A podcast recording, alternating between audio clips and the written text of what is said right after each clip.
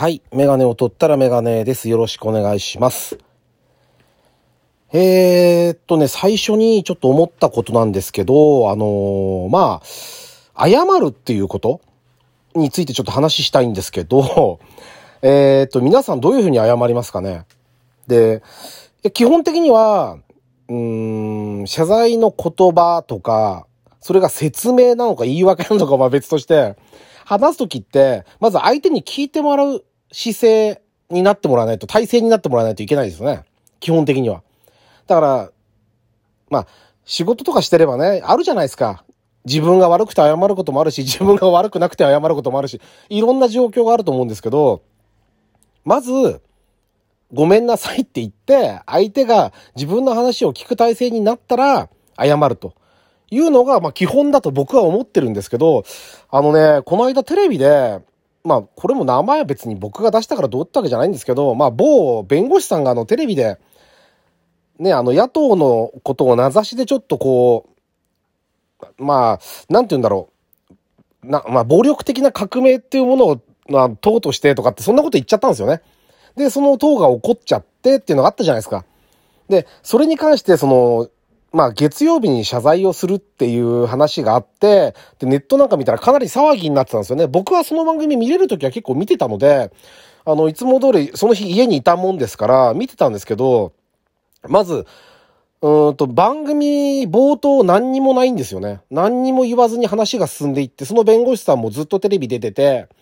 で、普通にこう、何にこやかにこう、番組が進行していくんですよ。で、不思議にそれはもう思ってて、まあ怒ってる人は怒ってるんですよ。やっぱ SNS とか見ると。で、僕はその、な、まあ、何が正しいっていうのをちゃんと理解してないんで、どっちが、この人が悪い、嘘ついたのか、あの、本当のこと言って怒らしちゃったのかとかって全然わ、ちょっとよくわからないもんですから、静観して見ていたんですけど、あのーずっと冒頭から謝らずに、で、お昼をまたいだら全国放送になってたんかな。でそのタイミングで謝るんじゃないかとかって、なんか、そこ、そんなのよく知ってな、知ってんだと思ったけど、そんなことを書いてらっしゃる方もいて、ネットなんかではね。で、見てたら全然謝んないんですよ、それ過ぎても。で、これでもこれ、相当その、某野党のね、トップの方も相当お怒りなので、これ何かしらしないとまずいんじゃないかなって思ってたんですよ。もう選挙も近いだろうし、これまずいんじゃないかなと思ってたら、なんかね、最後の番組の最後の方に、その、なんて言うんだろうな、あの、言い方がね、なんか、自分の認識は閣議決定された政府見解を言ったんだと。で、その、某、その野党は、それを、えーそれに関して否定してると。で、そこも踏まえて、ちゃんと説明するべきでした。ごめんなさいって言ったんですけど、ちょ、超わかりにくいですよね、これ。あの、先に説明が入っちゃってるんですよ。だから、聞く体制になってない人間じゃないですか、周りの人。多分、視聴者も含めて、その党の関係者とか、その党を応援してる人がみんな見てるじゃないですか。見てる中で、大注目を浴びてる中で、説明から入っちゃってるんですよね。説明なんだか言い訳なんだか僕はよくわかんないけど、で、これって頭のいい人ってやっぱプライドが高いのかなってちょっと思いましたよね。もう何とり、とにかくとりあえずそのテレビとかメディアに出る人間で叩かれやすいじゃないですか。で、自分がどんなに正しいと思ってても、そこ意見を曲げなきゃいけないこともあるし、だって、こういう僕みたいなこ、ね、僕のレベルですら多少は気遣いますからね。そりゃ。言いたい放題言っていいわけはないと思うんですよ。やっぱ聞いて不愉快になる人が、まあ多少いたとしても 申し訳ないですけど、なるべく少ない方がいいと思うので、気をつけるのにも関わらずですよ。ああいう何何万何十万何百万とかっていう人が見てるような番組で、ちょっとと、そう、ちょっと尖りすぎた発言をしたら、まずは聞いてもらうこと、その説明を聞いてもらうことを先にしないと、ダメなんじゃないかなと思いましたよね。多分これ収まんないと思いますよ。だからこれじゃ。見てて、うん。まずはあの、その、軽率な発言というか、あの、伝わ、分かりにくい発言したこと、本当ごめんなさいと、申し訳ありませんでしたって。で、せ、経過、せ、うーんと何？ね、経緯を説明させてもらうと、まあ、こうこうこうでっていうふうに言った方がいいんですよね。謝るのを先に謝って。できたら冒頭に先に謝って。で、後に説明しますって言って。で、番組が進んでいって、自分で今度また改めてごめんなさい、すいませんでしたって、誤解を与えるような表現でした。本当に思ってなくても言えばいいんですよ、別に。嘘でもいいから、そんなの。で、嘘でもいいから頭下げて、そんで、あのーテレビ見てる人が聞く体制になったとこで説明すればいいのになと僕は思いますけどね。そう、謝る。僕はそういう風に今まで生きてきましたよ。ただ、この人は僕よりもはるかに頭良くて、社会的地位もある人なんで、多分こっちが正しいんかもしれないけど、あのー、これだと多分、なんつうんだろうな。いわゆるこう、わ、僕みたいに平民の世界ではやっていけないと思うんですよね。このプライドの高さじゃ。っていう風にちょっと思いましたね。謝るって難しいんですよ、だからね。うん。あのー、自分でも気をつけようかなってちょっと思いましたよね。はい。えー、というわけで第233回ですね。ラジオにメガネ始めたいと思います。よろしくお願いします。はい。えー、っとでですね、あのー、まあ、F1 の話をしたいんですが、レースの話しても面白くないと思うんですよ。だからレースの話はあんまりしません。今回のね、あのね、これちょっと面白いんで見てもらいたいんですよ。あの、写真とか動画が結構出回ってるんで、あのー、えー、今回優勝したのが、えー、オーストラリア人のドライバーなんです。で、えっ、ー、と、ダニエル・リカルドっていう選手で、今までも表彰台にも何度も乗ってるし、優勝もしてる、とても優秀なドライバーです。今年からマクラーレンっていうチームに行ってます。で、えっ、ー、と、マクラーレンに行って初めてこう一勝目したんですね。で、この人はな、この人が表彰式、表彰台に乗ると、こう、みんなピリッとするんですよね。で、これが、なんでかっていうと、まあ、F1 見る方は当然みんな知ってるんですけど、周囲っていう、ご存知ですかね？あの、要はこれね、あの、オーストラリアでは、一般的なのかな？一般、あの、靴に 自分で履いてる靴なんじゃないですか。に、お酒を入れて飲むんですよ。飲む行為のこと言うらしいんですよ。で、この場合はシャンパンをやるじゃないですか。シャンパンファイト。そのシャンパンを自分でその場に脱いだ靴にお酒入れて飲むわけですよ。で、自分が飲むのはいいじゃないですか、別に。そ、それ勝手じゃないですか。で、みんなでわーってやればいいんだけど、この人ね、人にも飲ませるんですよ。じ、自分の靴に入れたお酒ですよ。その、飲ませる相手の靴じゃないですかね。自分の口入れた靴にお酒入れて人に飲ませるっていう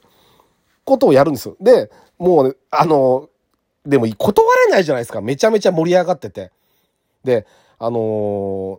世界中の人が見てて、めちゃめちゃ盛り上がってる中、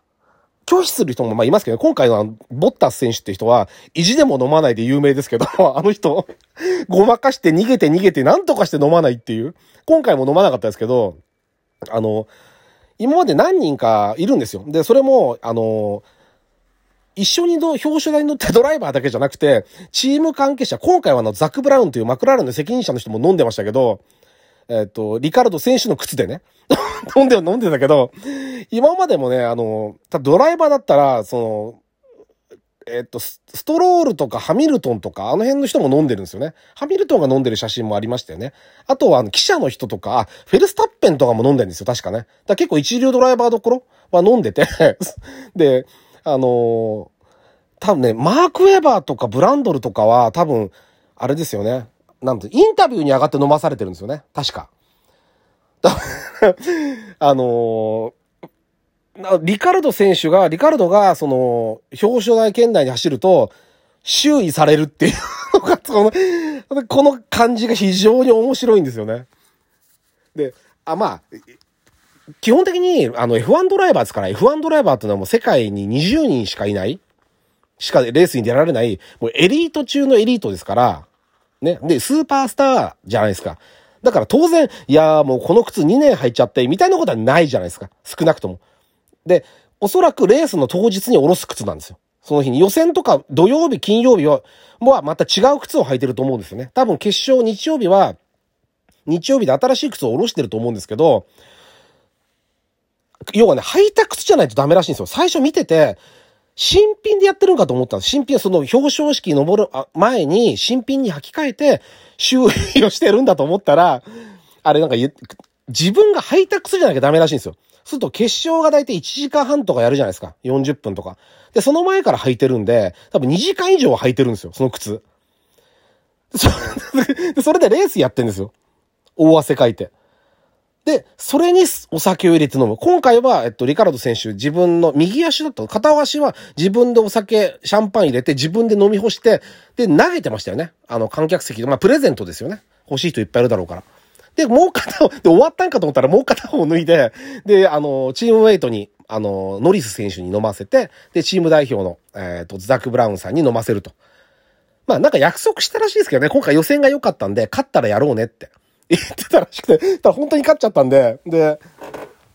まああの、3人仲良く周囲で、あの、楽しいんだっていう。なんかね、あのチーム、リカルド選手も明るいし、ノリス選手も明るくて、チームメイト同士。あの、いいチームですね、今のマクラーレン。あの、なんか明るくて楽しくていいなと思いました。うん。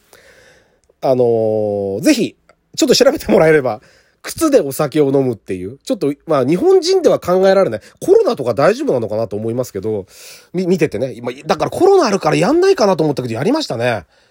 だから驚いちゃったんだけど、ちょっと、久々の優勝で嬉しかったのもあるんでしょうけどね。うん。まあ、あとはハミルトン選手と、フェルスタッペン選手の接触で、まあ、ヘイローっていう今、頭を守るデバイスが2018年からついてるんですが、ちょっとツイッターでも書い書いたんですけど、あれがなかったらちょっとハミルトン選手今回の接触事故に関して、もう命を失っていてもおかしくないような事故でしたよね。うん。写真で見ると、それが、あの映像で見ると動いちゃってるんでわかんないんですけど、写真で見るとよくわかりますよね。タイヤが頭の上直撃してるパターンですよね。だから、どっちが好きとかどっちが嫌いとか、まあ別にないんですけど、まあ個人的にはもちろんフェルスタッペン選手やっぱホンダなので応援してますけど、あの、じゃあハミルトンがどうなってもいいのかなんてことは絶対ないので、で、クラッシュっていうのはね、基本的にあんまり気持ちのいいものじゃないわけですよ。レースの流れもぶった切っちゃうし、怪我人が出るのを見たくないし、だからあの、ね、命が無事だったことをとにかく、良かったなと。あの、ペナルティーがどうとかいろんなことある、ありますよ、そりゃ。ファンの間では。あれはどっちが悪いんだとか。でもそれよりもやっぱりハミルトンが無事だったっていうことを、一番に喜ばないといけないなとは思いますよね。あの、レース好きな人は、きっとみんなそう思ってると思いますけど。はい。というわけであの、パーティーでぜひ周囲やってみたら いかがでしょうか？えー、メガネを取ったらメガネでした。ありがとうございました。